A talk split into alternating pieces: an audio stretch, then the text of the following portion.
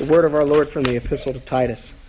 It says, For the grace of God that brings salvation has appeared to all men, teaching us that denying ungodliness and worldly lust, we should live soberly, righteously, and godly in the present age, looking for the blessed hope and glorious appearing of our great God and Savior, Jesus Christ, who gave himself for us that he might redeem us from every lawless deed and purify for himself his own special people zealous for good works. Speak these things, exhort and rebuke with all authority, and let no one despise you. Remind them to be subject to rulers and authorities, to obey, to be ready for every good work, to speak evil of no one, to be peaceable, gentle, showing all humility to all men. For we ourselves were once foolish, disobedient, deceived, serving various lusts and pleasures living in malice and envy, hateful and hating one another.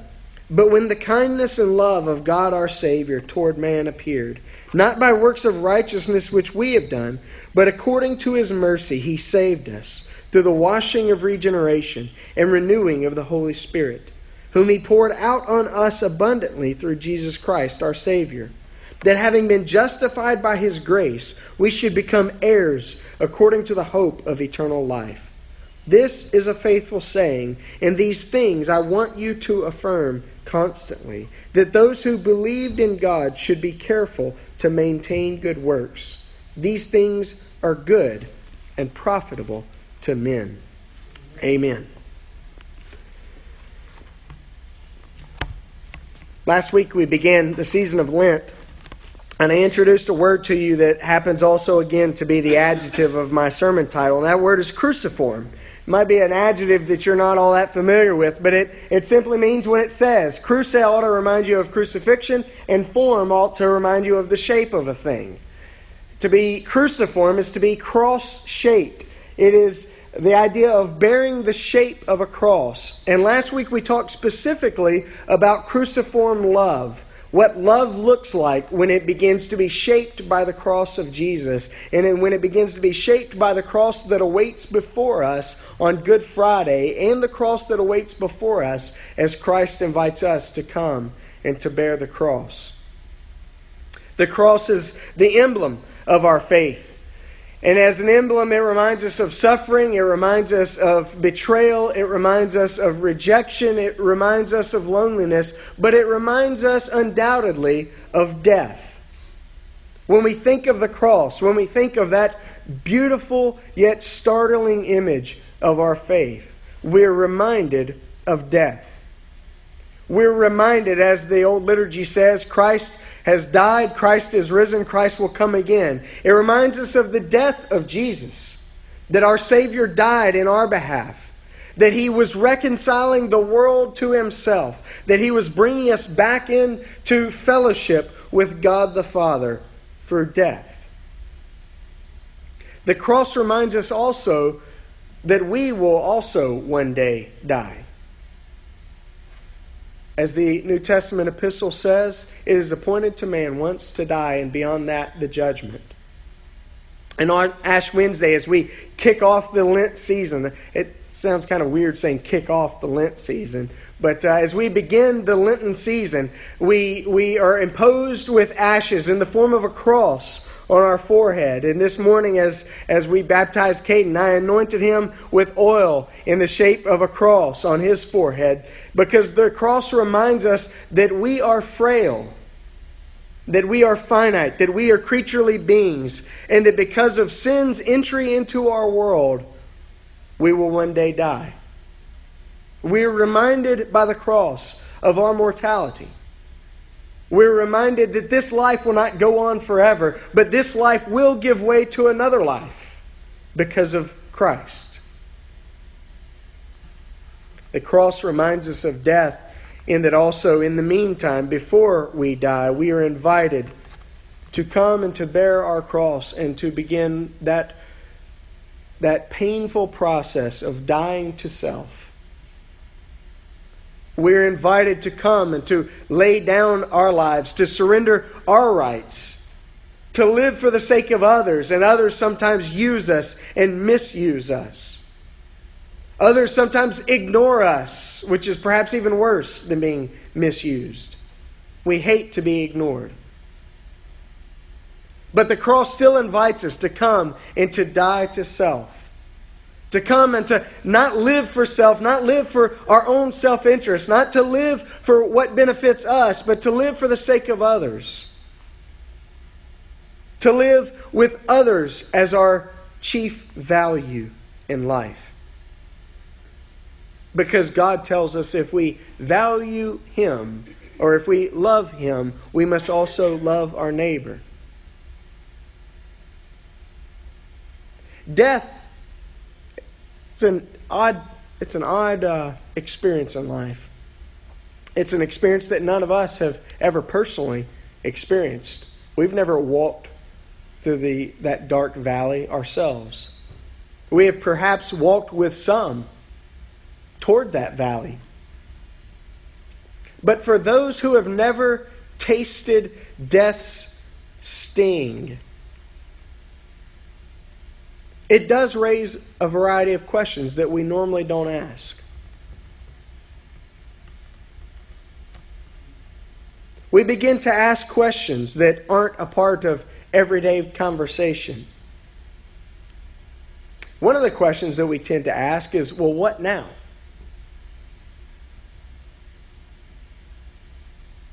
I remember in my first pastorate, um, there in Ackerman, Mississippi, at Salem Independent Methodist Church, we buried a dear, a, a, dear old lady, and she was she was a she was quiet, she was serious, but she loved people and she loved her church. And we only had a couple of kids at the time. Imogene was was a, uh, a toddler and Aiden was a baby. But I remember a few weeks after her funeral, her son began to ask me some questions that he had been wrestling with for those previous weeks. Again, we begin to ask questions that we don't normally ask when we've encountered death.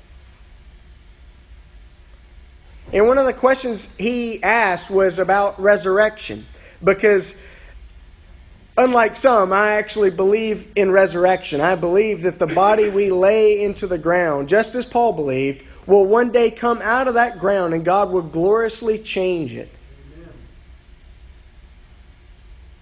The hope of the Christian life is not just life beyond death. In, in fact, as, as uh, N.T. Wright says, the hope of the Christian life is life beyond life after death. It is resurrection that God will raise up again our bodies. But Jimmy, he wanted to know where's mom right now? Because at the graveside, Pastor, you put your hand on her coffin and you said that one day I'll be able to hug her neck again and one day I'll be able to look into her eyes again. Well, where is she? Is she in the ground or is she in heaven with Jesus? I said, Well, both. She is no doubt in heaven with Jesus because to be absent from the body is to be present with the Lord. In the moment of death, we are ushered into the presence of God. But there's hope even beyond that. And that hope is that God will raise up that body and he will dignify it and glorify it through resurrection. Death, ask, uh, death, death calls us to ask those types of questions. What now? Where, where are we after death? What's, what's happening with the body? What's happening with the soul? And those types of questions actually get to the heart of what I want to talk about this morning.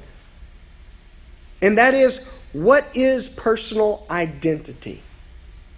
That may sound like a technical phrase for you, but what I'm essentially asking is what makes a person a person? You might think, oh, well, well, a person, that's easy. A person's a person, no matter how small. And I'll say, Amen. But what makes a person a person? Because at death, we begin to talk about the separation of the soul from the body, and we start thinking, well, wait a minute. So is that body the person, or is that just some shell to be cast off? Or is that soul a person? And if so, wait a minute. I've never met that soul. I've always known this person by the body that I've encountered with them. I, when, when I hear the name Bill, I think of Bill's face. Because I've met him, I know him. And I think of experiences we've had together. I think of things that we've laughed about. I, I think of, of talking about coffee and different things like that. And so a person is more, it's, to say what a person is, is a little bit more difficult than we might initially think. But a person is really a complexity. Yeah, people are complex. They're weird, they're different, they're not like us, they look different, sometimes they smell different, but also they respond to life differently. But I don't mean weird when I say a complexity. What I mean is that a person is a it's a combination of a variety of things. A person, to be a person is to have a personality.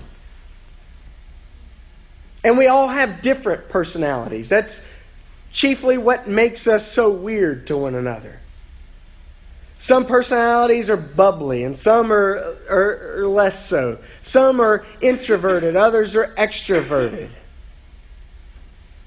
We typically don't even know what introvert and extrovert means. We think if somebody's quiet, they must be uh, an introvert. But oddly enough, if you're having a party, they're always there. An introvert likes to likes to pull away in order to be recharged, and an extrovert just likes to be charged by being around others. They don't have to talk; they just like being around people. Some of us don't like being around people, but I'm glad you're here anyhow this morning. You're bearing your cross well. But our personality, and that's such a difficult and abstract thing to describe, but, but you know it when you see it. The sense of humor, the way of dealing with problems. Some of us run from them, some of them run right into them. We, we're ready to, we may not like problems, but we sure like to get them behind us. Some are very dry personalities. But your personality is a part of who you are. It's a part of your identity that lives on beyond death. A person is also a complexity that includes character. And character is something that is in short supply these days. I say it's in short supply. Some folks are people of bad character. And that's a part of who you are. It is tied into the fabric of your being. Whether you're honest or dishonest, whether you're fair or crushing, whether you're self giving or self absorbed. All of those things, those character traits that we as parents try to build into our children, and all those things that as children we always had adults, eh, hey, watching us and, and, and calling us out when we weren't acting in good character.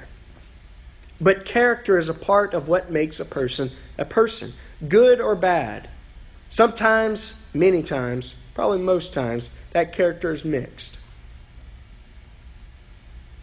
But a person is more than just these abstract things. A person is also a series of experiences or life events. It, you could also say we, part of who we are is our memory or our memories.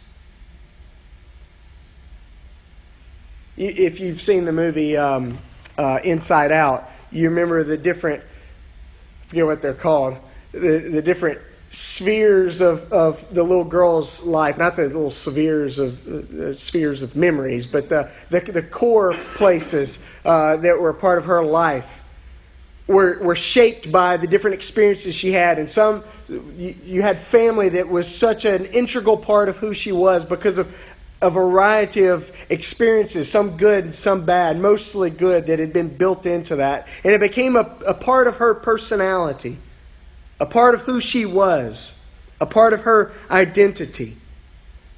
And you and I are shaped by life's events. We are shaped by the experiences that we encounter in life. We are shaped by our memories.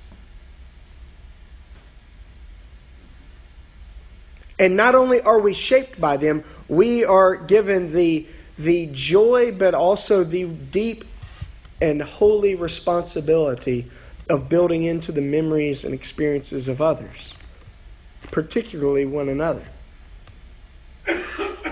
And so to be a holy uh, a person is is a a holy and a sacred thing. Because many of these experiences and memories, most of them probably involve the last thing that I want to talk about about what makes a person a person, and that is relationships. Part of who you are is determined by who those are around you. The family you grew up in, good or bad. The friends you had, wild or tame.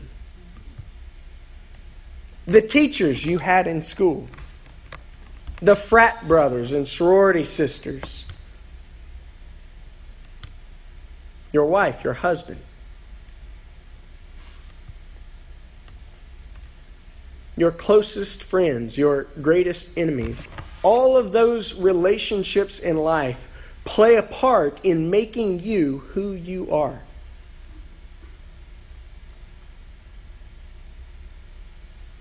To be a person is to necessarily be a part of relationships. And the most immediate of those relationships are, is the family persons come in families. There are natural or biological families. There are adoptive families. There are also congregational families, what we typically uh, speak of when we talk about the people of God. You know, do you have a church home? Do you have a church family? And congregations begin to take on the personality of a family because when a family's together, things are a little bit different. Sometimes that's good and sometimes that's bad. But when you get around those folks that are family, you begin behaving a little different. Not, not trying to put on a show or live a double life or anything like that, but you know, when you're around mom and dad, you're just a little different. You kind of go back to that, you know, that that kid mode. Not kid, but you know, I'm a son, I'm a daughter mode.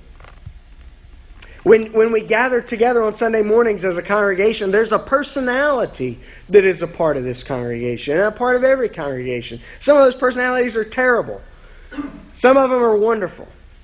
I happen to like ours. But there are congregational families, there are also business or corporate families. Some of you have been, been part of the same company for years and years and years, decades even. Some of you retired from a company that, that you're a part of for decades, generations of time. My mom is still working for a company that she began working for when she was in her late teens, I believe. Now, it's been bought out by a variety of other folks. It still doesn't bear the same name. But there's a family, a sense of family that, that, that begins to develop in that type of context where you're working with the same people every day, week after week, year after year.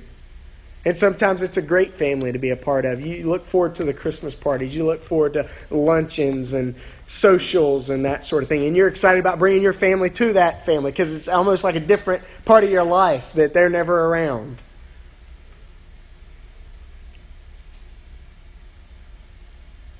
But the interesting thing about persons coming in families is that even the divine persons come in a family. The eternal Father is the eternal Father because he has an eternal Son.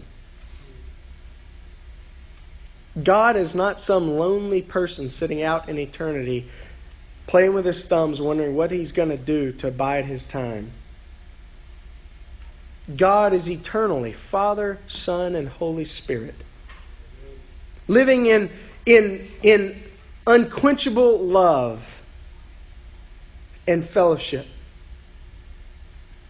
And the reason we come in families is because we've been created in His image.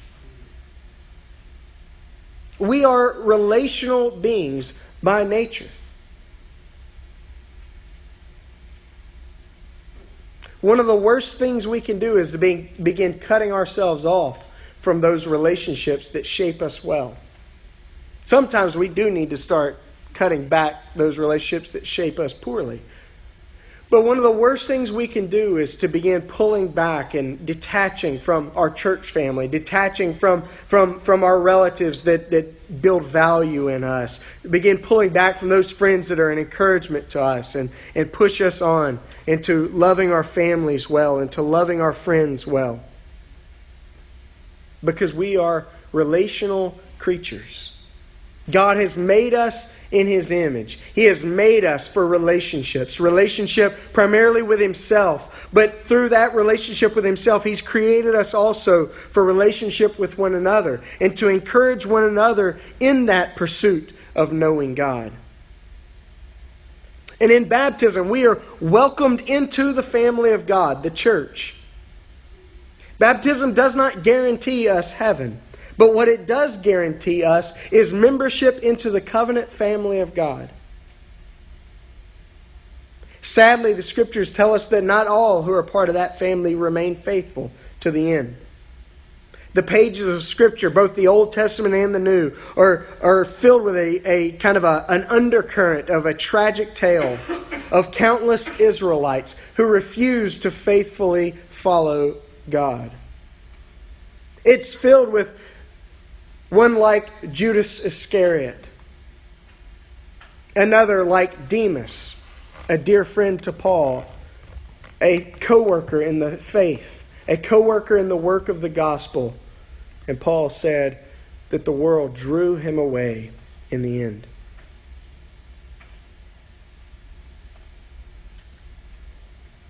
Nonetheless, in baptism, we are welcomed into a family and we are given a new identity. And that new identity is a cruciform one. It is an identity that is being shaped by the cross of Jesus. It is an identity that is being shaped by others to look like the shield of the family, which is a cross. We're welcomed into God's family. And as we're welcomed into His family, there are some principles by which we are called to live. A few things I want to say to you in the way of an aside is this Children of Christian parents are to be raised as Christian children. That may be, seem like a no brainer to you, but sometimes I think the church needs to be reminded of that. We are raising Christian children we are not raising devils who one day after they've sowed their wild oats, hopefully maybe come back at some revival service. We are raising up little people who we hope will follow Jesus. And so we've got the responsibility to, to show them what that looks like the charge I made to Jeremy and Billy that they are to teach Caden what this means, that they are to teach him the scriptures, that they are te- to teach him what it means to be a child of God. Those are pledges that we as parents ought to remind ourselves and repeat to ourselves that we've been charged with. Because children of Christian parents are to be raised as Christian children.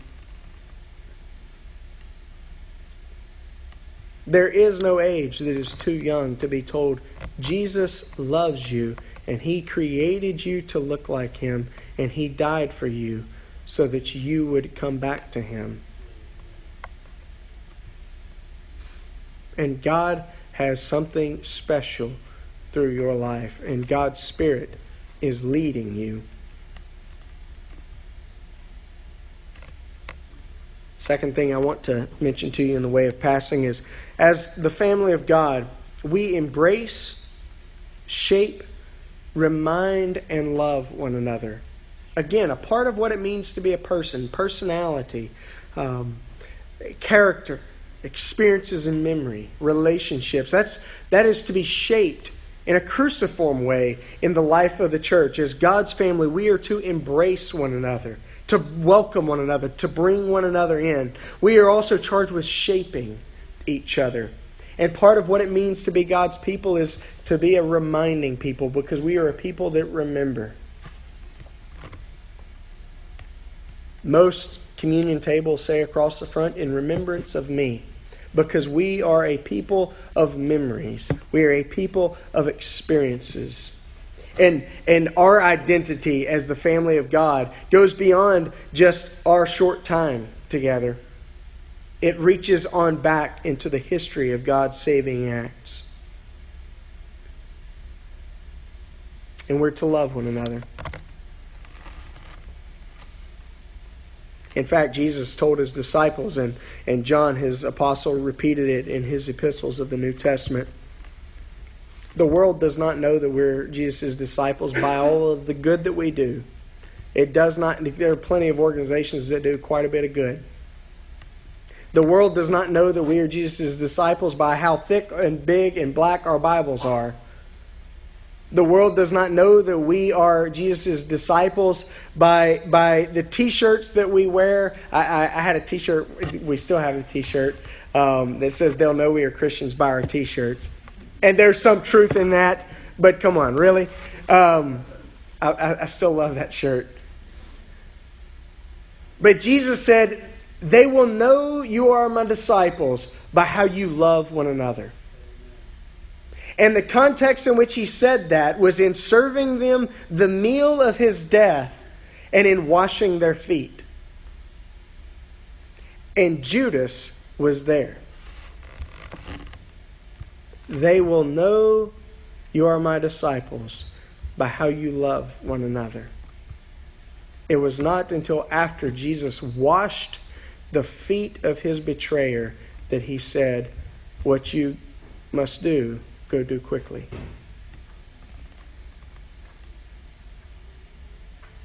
The family of God is to love one another. And then lastly, if you don't have a church family, we want to welcome you into ours. Kind of like it. What is God's family supposed to be like?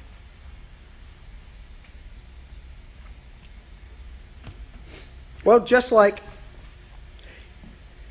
a natural or biological or adoptive family, God's family is to be a complexity of persons. Specifically, a complexity of persons living in covenant with Him and one another. You, know, you and I are, are different. We, we've got various personalities, we've got various gifts. As Paul talked about, the body having many parts the family of God is not it's it's not uniform and it's not monolithic. It is varied, it is diverse. It it ha, it is it has variety, it has complexity because it's different persons that God is bringing into covenant with one another and with himself. There are diverse personalities. Our character is to be shaped to be holy.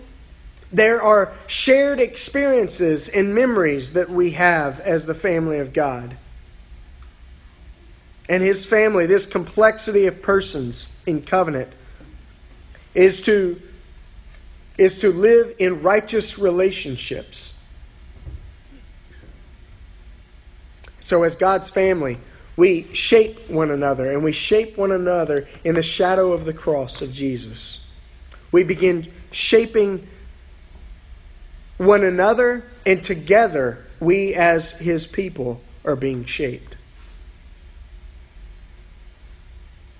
But God's family is also supposed to be a home. It is a place of safety, of strength, and of support.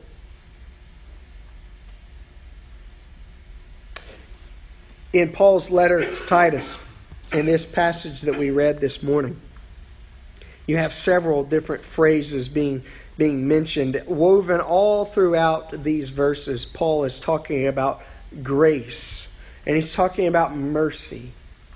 He's talking about the kindness of god. He talks about bearing one another being woven together the family of God is to be a place that is gracious, that is merciful, that's a, that is a safe place, a safe haven, a place that provides security and strength and support for its people. And God's family is supposed to be a conduit of goodness and blessing. Three times, Paul mentions good works in this passage, just a few verses. And three times he repeats that phrase, good works. And notice what he says specifically about those good works.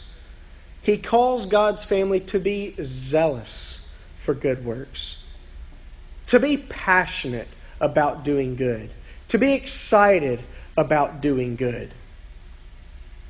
He calls them also to be ready for good works, to be prepared, to have the sleeves rolled up, to do good. But he ends the passage by again repeating that phrase, good works. And in that context, he says that we are to be careful to maintain good works. I think it's obvious that, that Paul expects Titus to be developing a community that is a conduit of goodness and blessing. And as God welcomes us into his family and begins to shape our identity in the form of a cross, he wants to use us to bring blessing to others. He wants us to do good.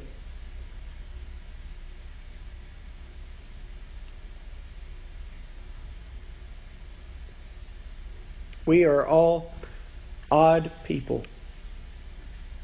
I don't know if you expected to hear that at church this morning. That's right, I said it. You're weird. And that's a joyous thing. Because as weird as you are and as weird as I am, God looks at us and sees something precious and amazing. Something that has been formed to reflect his image in his world. And he calls a bunch of weirdos and a bunch of oddities together to be like the island of misfit toys, David. So that together we can find strength in one another and we can encourage one another and we can worship together and so that we can go out and do good together. But as we go out, we're not just going out to do some good, we're going out to do the good of the cross. Because our identity as God's people, in the context of God's family, is being shaped to look like the cross. Because it's being shaped by the cross. By that self giving, self emptying, self surrendering love. Let's pray.